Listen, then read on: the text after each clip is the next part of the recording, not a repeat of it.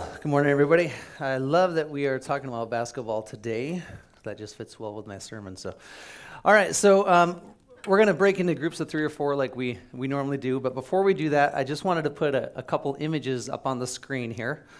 Uh, so go ahead and fire that up. And so take a look at these these guys, and I want to interact with you guys a little bit. So there's several uh, common traits that these gentlemen share together. So if you want to raise your hand or just yell it out, what are some things that these guys all have in common?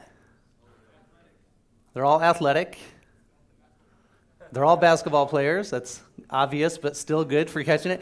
So, for those of you who don't know, we got we got Kareem Abdul-Jabbar here on the left. In the middle is Karl Malone, and then we all know Kobe on the right. So, what are a few more things these gentlemen all have in common?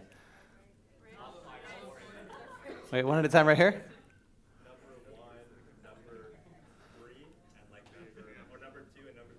So he's saying the top three scorers. You're actually dead on with that. Very good. You caught it. Uh, anything else these guys have in common? They're all Hall of Famers. I don't know if Kobe is yet, but obviously he's going to be. Um, there's, there's one in there that, that we should all be getting here. Let's see here. I'll give you guys a couple more seconds before I give it away. They're all retired, yeah? My wife got it. I love that. That's cool. They're all Lakers, yeah? so, yeah, they're, they're all Lakers. And the, another thing they, they share in common, you got Kareem, Kobe, and Karl. They're, they're letter, they all start with the letter K. I thought somebody might get that. Uh, but another thing they all have in common is they're all Lakers, but none of them were drafted by the Lakers, yet they all ended their career as a Laker. I thought that was pretty cool. Uh, so I want to throw up one more, one more image for you. Uh, who's this, anybody? Michael Jordan. So when we throw a fourth person in the equation, now we have different uh, commonalities. So no longer, you know, Michael obviously doesn't start with K; it starts with an M. Uh, also, unfortunately, he never ended his career as a Laker, but that would have been awesome. And so. And so, right here, let's go ahead and fire up the next slide because this is going to get onto a couple more similarities these guys have. Uh, go ahead and fire up the next slide because uh, this is pretty cool. So, one thing about these guys, when you're surrounded by greatness, you're kind of given a nickname. And so we have uh, Kareem Abdul Jabbar. He was known as the captain, sometimes even called Cap. Um, Karl Malone was given the nickname the mailman because he always delivered. I mean, he was a guaranteed 22 points and 12 rebounds every game. Uh, you've got Kobe, who was given the nickname the Black Mamba and that comes from a, actually a, a, Kill Bill movie. There's this deadly snake in there, and Kobe just had this assassin look about him when he played. He just had this intense. He was going to quietly take you out, and so he he was given the nickname the Black Mamba. And Jordan, he was known as Air Jordan because it was said that he actually spent more time in the air than he did on the basketball court. is is evidenced by a lot of his you know high flying dunks, and so. I want to focus on just one of these guys. Um, but first, uh, we had someone guessed it right over here. So the next slide here shows that the biggest thing these guys have in common is they are from left to right, one, two, three, four of your all time leading NBA scorers. Uh, 38,000 plus for uh, Kareem and Jordan, you know, with 32,000. But yeah, so these are your top four all time NBA leading scorers. And so let's go ahead and I want to put our focus on, on Michael Jordan just for a minute, just because you could make a case for any of those four guys that they're on like the either the greatest of all time or you know possibly on what, what's called the Mount Rushmore of all time for the greatest NBA players. But universally, it's still most widely accepted that it always comes back to Jordan. Most people are going to come down and say that he's the greatest of all time. So when you think of Michael Jordan, what are some words that come to mind? And just raise your hand or fire it out nice and loud. Space Jam, all right? All right, what else we got out there? When you think of Michael Jordan, what, what words come to mind? Hang time? Baseball, all right? Six rings, yep, so six championship rings, so definitely champion. The brand, yep, he's a marketing genius. Uh, but yeah, so when you think of Jordan, you think of a, a, champion, you think of winner, you think of, of someone who is, you know, you want the ball in his hands when it's the end of the game. You know, he was very, very clutch. And so you see, Jordan, he achieved this certain level of success. And because of this, it's kind of wraps up as his identity. And so this identity is based on things that he has accomplished throughout his career. So, like I said, we're going to break into groups right now. So, let's go ahead and just look around you, find two or three people. We're going to spend a few minutes just answering these two questions. The first one is what nickname did you have growing up, or what is your nickname now? And the second question is a little bit deeper. It says, when it comes to sin, what is your biggest regret or regrets? So go ahead, I'll give you guys about three or four minutes.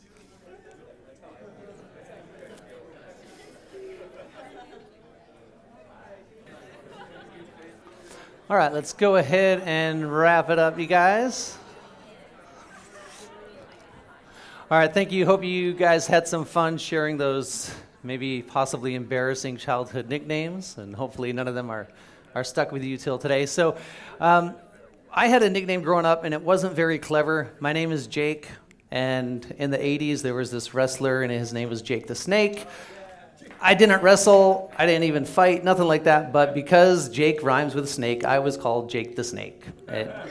so I still get that today, except now I get Jake from State Farm. So for some reason, I'm always, you would not believe how often I get that. I mean, especially with you know, anybody probably 25 and under. The second I introduce myself as Jake, they're like, oh, where are your khakis? I mean, there's always a reference to Jake from State Farm. And I never wear khakis. So, um, but so I want to open up in prayer here today, and, and we're going to start. We're going to start out talking. Um, we're going to kind of pick up from where we left off last week, and then we'll jump into a, a, new chapter here in Romans seven. So let's just go ahead, bow your head, and let's open up in prayer. So, Father God, we just thank you that we can be here today, Lord. We just thank you. We love you. We're so thrilled that we can be in your house today. And God, I just I just plead right now, Lord, that if there if there is anyone here today, Lord, who hears who needs to hear this message, God, your word says that you actually seek out and go after the lost sheep. God, so if there's anyone here today, Lord, if there's that if there's that one person in here that this, this message is just for them, Lord, we know that that's how you operate. You, you go out seeking for the lost sheep to bring them into your family. And so if that's you today, as, as, you, as you hear the words and you hear the, the scripture, if you feel like maybe you're that one lost sheep, you just feel a little more special today that God is actually speaking to you today. And God, we just want to come to you, Lord. We love you. We praise you. I just pray that our hearts will be opened and we can actually receive uh, this word that you have for us. In your name we pray. Amen. So last week we talked about sin and how, how much fun sin can actually be. We talked about how we used to be slaves to sin, and we talked about how we've been set free from sin. And we talked about how sin no longer has that control uh, over us. We actually have the freedom to choose to walk away from our old master. And so, what do we do with that? Now that we have been set free, today we're going to focus on the ever present struggle with sin and we're going to learn how to become regret free. And even though we're free from the power of sin, even though we have chosen life over death, there is still a struggle with our old self as we pursue righteousness. So today, we're going to jump into Romans chapter 7. And chapter 7, it, it's really a carryover from chapter 6. Remember that this is a letter uh, Paul wrote this to the church in Rome. And when he wrote this, he wasn't writing uh, chapters and chapter titles. You know, he would never write, you know, a title that says released from, from the law, bound to Christ. That's something that, that we've added over the, over the years. We've added the chapters, we've added the verses as a way to make it easier to reference Scripture. And so when we begin with chapter 7, the first six verses are actually, it's still finishing the thought uh, from chapter 6. If you remember from last week, we left off chapter 6 where Paul is using the analogy of a slave uh, and a master. And so he's just basically starting off a new chapter today with, with a different analogy, but it's kind of the same thought. He's going to use, instead of a slave and a master, he's going to talk about um, a husband and a wife. And so let's go ahead, if you have your Bibles or your, your iPhones, go ahead and, and turn to Romans 7. It's also up here on the screen. Starting in verse 1, it says, Do you not know, brothers and sisters? For I am speaking to those who know the law, that the law has authority over someone only as long as that person lives. For example, by law, a married woman is bound to her husband as long as he is alive. But if her husband dies, she is released from the law that binds her to him. So then, if she has sexual relations with another man while her husband is still alive, she is called an adulteress. But if her husband dies, she is released from that law and is not an adulteress if she marries another man. So, my brothers and sisters, you also died to the law through the body of Christ, that you might belong to another, to him who was raised from the dead, in order that we might bear fruit for God. For when we were in the realm of the flesh, the sinful passions aroused by the law were at work in us, so that we bore fruit for death. And that's where we spent most of last week talking.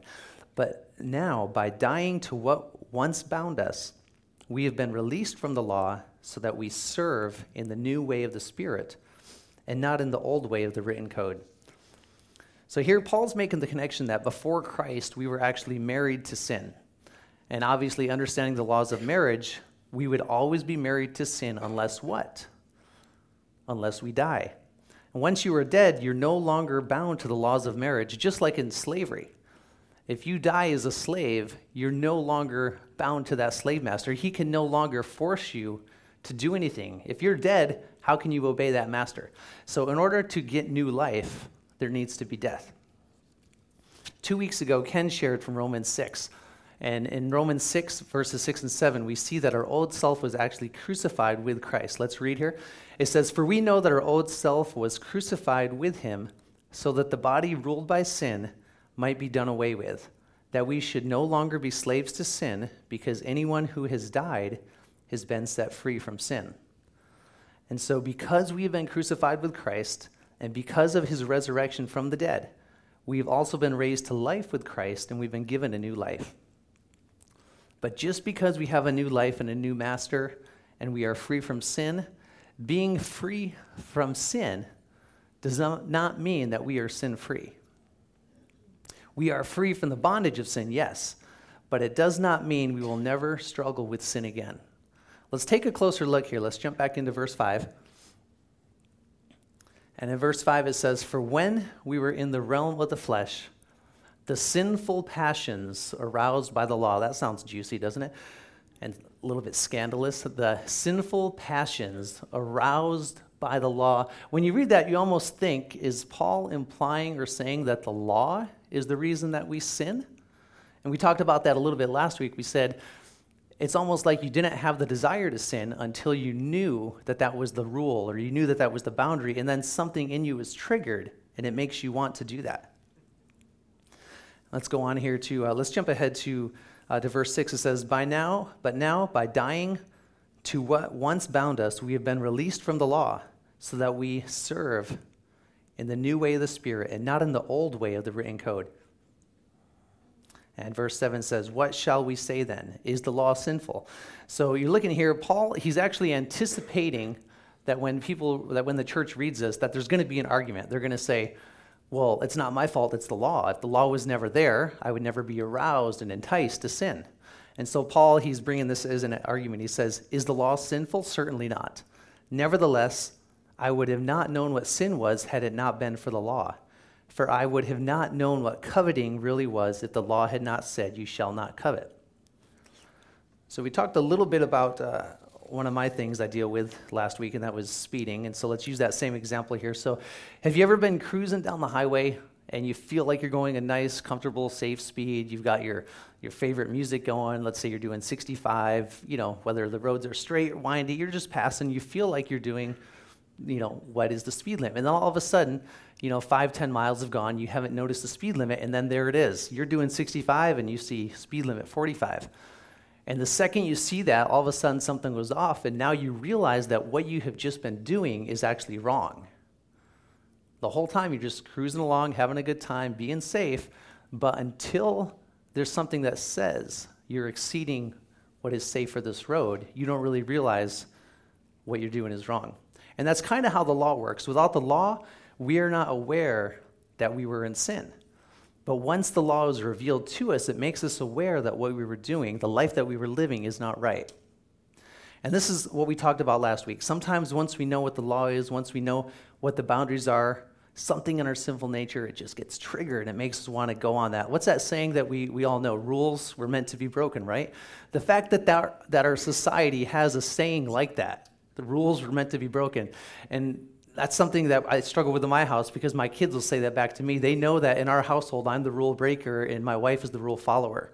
I'm the one pushing the boundary and saying, well, I know there's a little fence here, but if they didn't want us to go over the fence, they would have made it taller. And my wife's saying, no, they clearly put that fence there to keep us on this side. And so there's something in me that makes, that makes me want to push the boundary and then lucky for her, there's something in her that always is, is realizing and seeing these signs and saying, no, if you do that, it's wrong.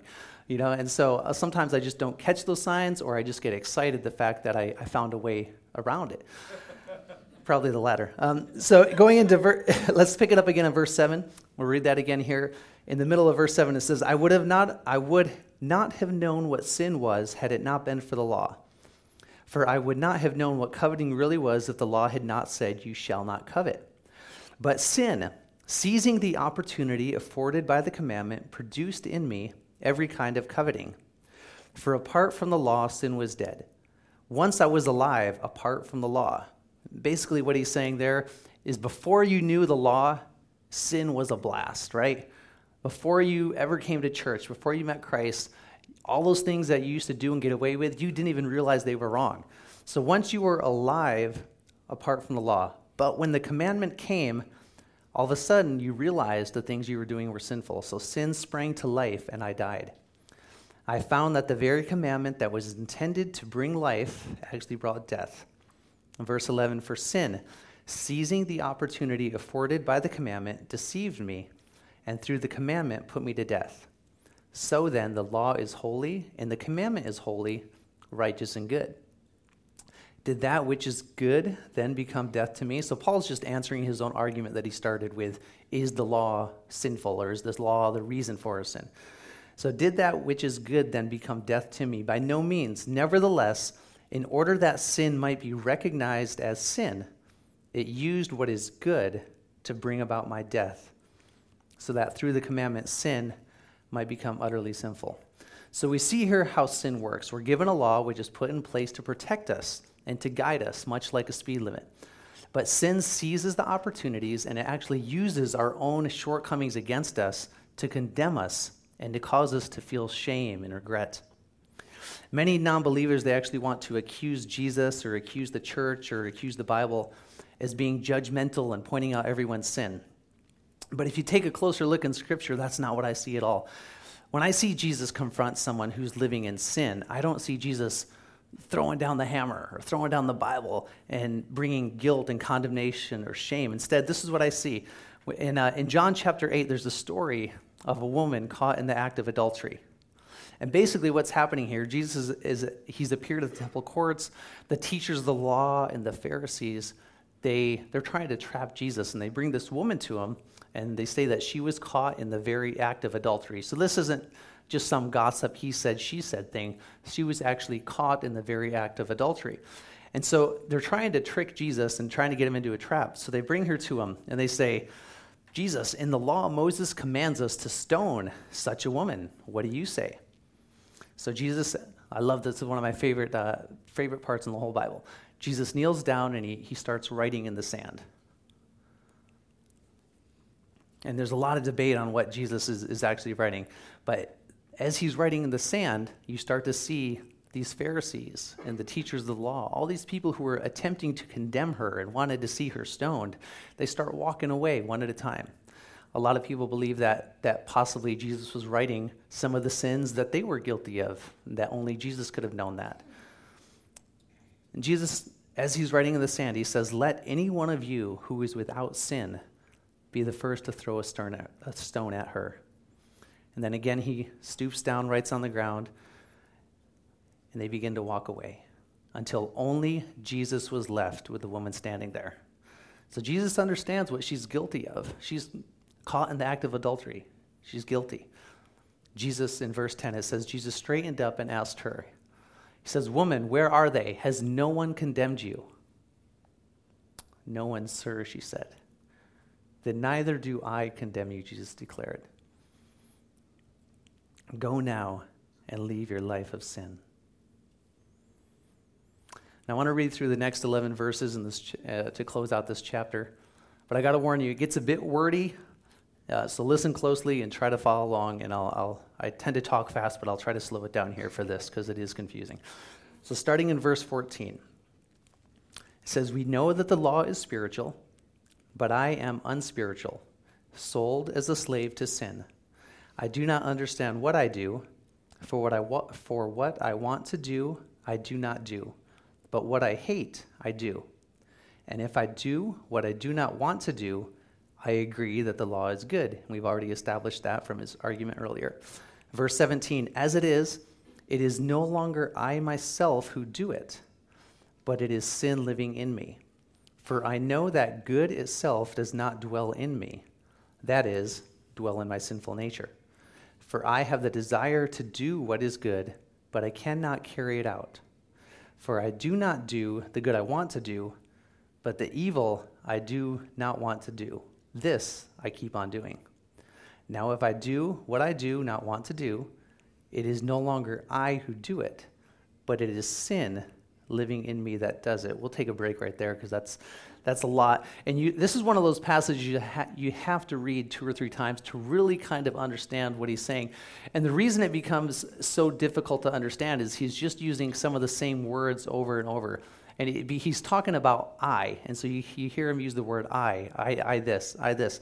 And the reason it's difficult to understand here is he's referring to now, when he says I, there's times where he's referring to his physical self, and then there's times where he says I, and he's referring to his mind and his, his spiritual self.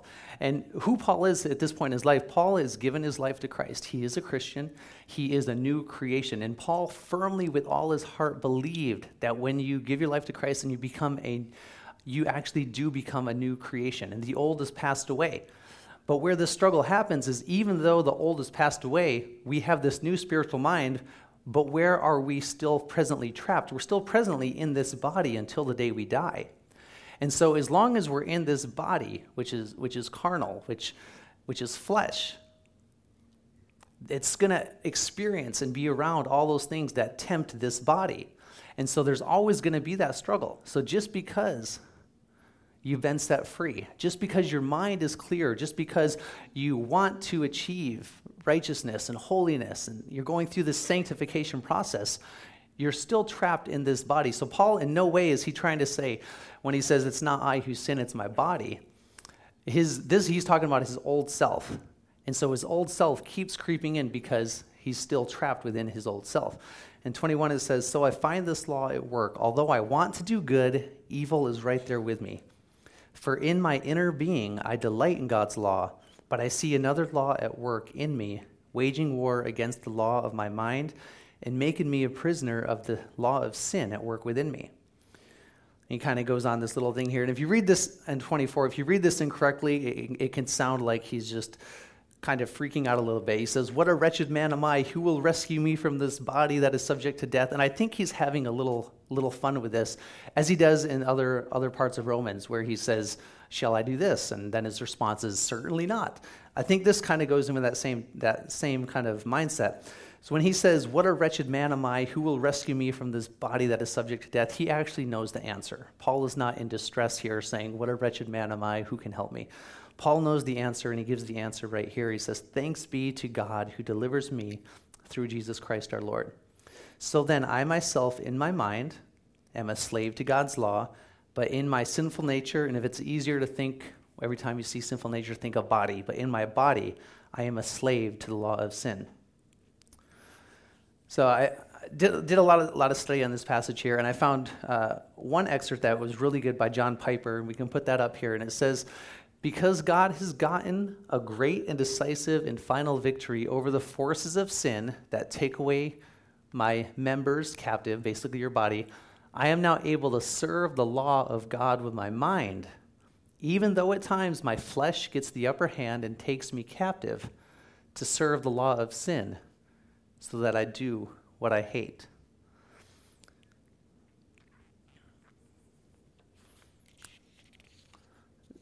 I think what's real important here to understand is many Christians are going to have the same kind of frustration just as Paul. Many Christians, when they go through this, when they're like, I want to do good, but I keep struggling with this. I want to do this. They're actually going to start to doubt in their own minds their own salvation. Has anybody ever been there where you feel like, I know I gave my life to Christ. I've said the prayer. There was times where I was living on fire for God. We use those kind of terms where you feel like I was on fire, I was doing everything right, and then you keep resorting back to this sin and you'll begin to even doubt your own salvation because they find the struggle within their own self. But what does this tell us? This conclusion actually tells us that people have this expectation that once they get saved, that everything is going to be all better, that there will be no more struggles with sin. And that expectation is just not true. I want to show you a clip that is going to help illustrate this point. But before I do, remember how we started out this morning talking about Michael Jordan and how his identity is based on what has been accomplished throughout his career? I think you may need to take a look at this.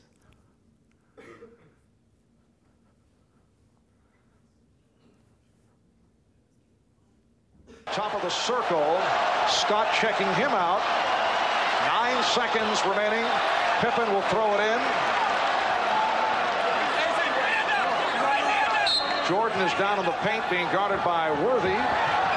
Pippen must get it and he does. And here is Jordan.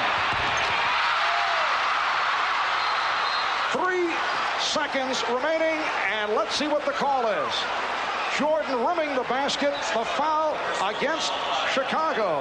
It's on Paxson. Now they have changed the clock. Two and seven tenths seconds left. Byron Scott took a shot in the cheek. And the Lakers will go to the line. Jordan got a real good look. That ball is halfway in and back out, and you could see the disappointment in Jordan's face after the ball was rebounded by the Lakers. Chicago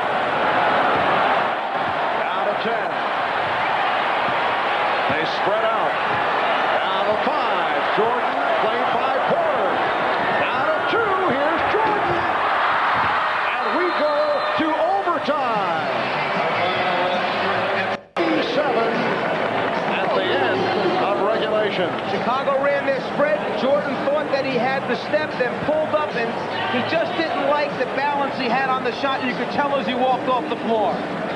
We'll be back with the five-minute overtime after these words.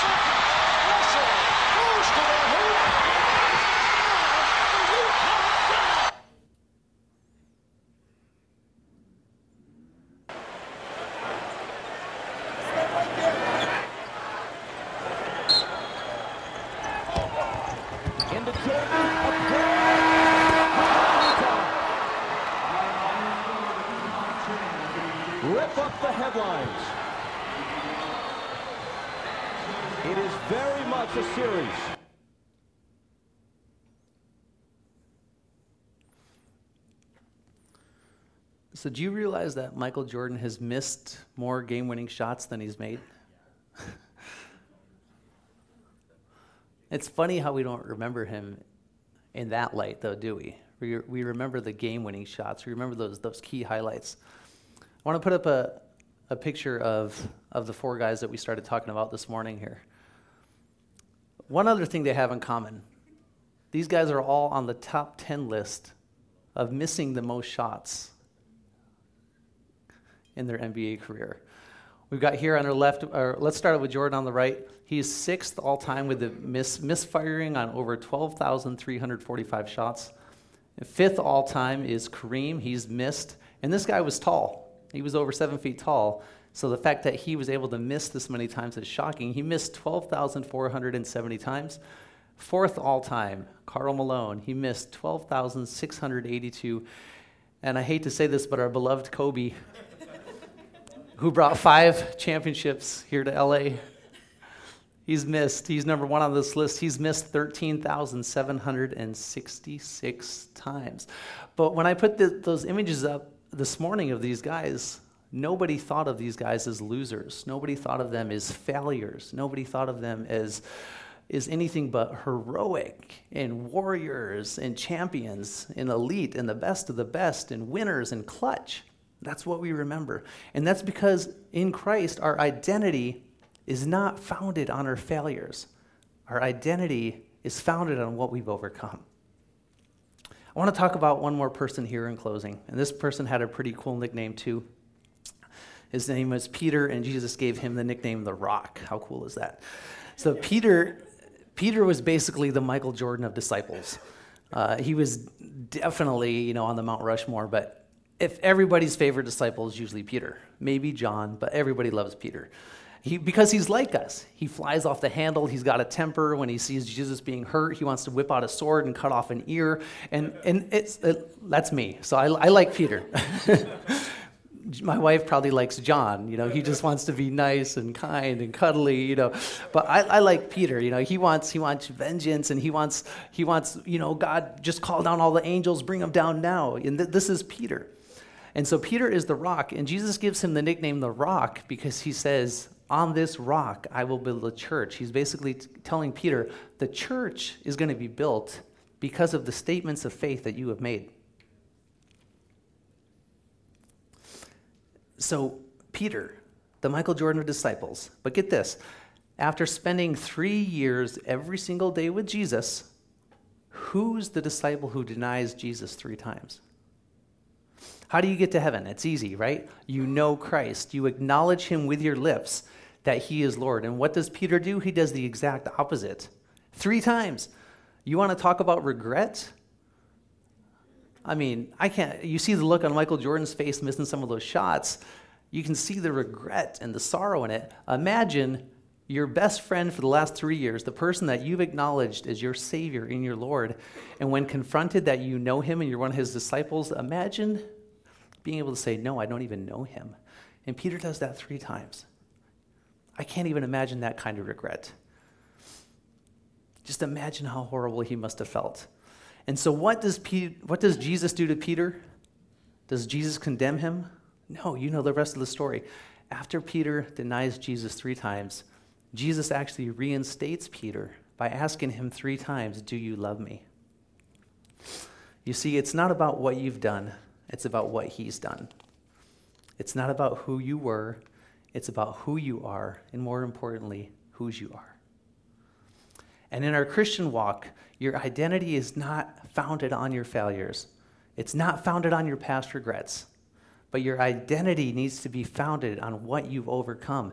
And we started out this morning talking about what we have overcome. We have overcome death. Let's go to Galatians 2:20. It says, "And if you've accepted Christ into your life, then you have overcome death, for you have been crucified with Christ."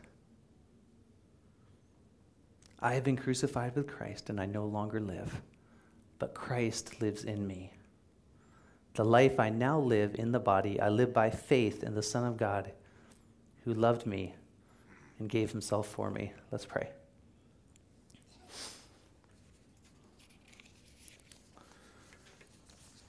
Father, we just want to thank you for your word today. Father, we just want to receive what you have for us now, Lord.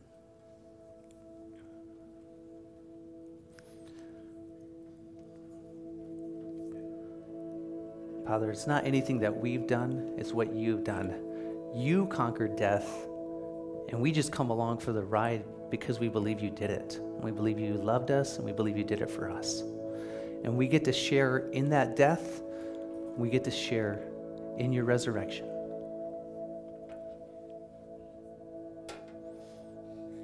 So, Father, it's my prayer today that as we're always going to have this continual struggle because we are here on this earth, living in a sinful world, living in a sinful carnal body, and this sinful nature is still in us. Even though our minds have been set free and we are a new creation in Christ. God, I pray, it is my prayer that we never let anything from our past dictate our future because that has been put to death at the cross. Any of those sins that you think are too big, any of those past regrets that you're holding on to that are keeping you from doing the will of God, I pray that you will let those go today. The price has been paid, the blood has been shed. There's absolutely zero reason to be living that way and holding on to a past regret. Father, thank you for your word. Thank you for the examples that we see, the way that you show love when others want to bring condemnation. Thank you, Lord, for how, how we can look at, at Peter and say, well, if you can reinstate him, if you can forgive him, he with his lips denied you three times. I've never done that publicly. If you're able to love these people and reinstate them, I believe you can love me. So if you're holding on to anything today, as we close and enter into a, a time of response and worship, when you, when you approach the communion table, just take a moment. If you're holding on to any past regrets, I want you to leave them at the cross today because they've been paid for. Thank you, Father.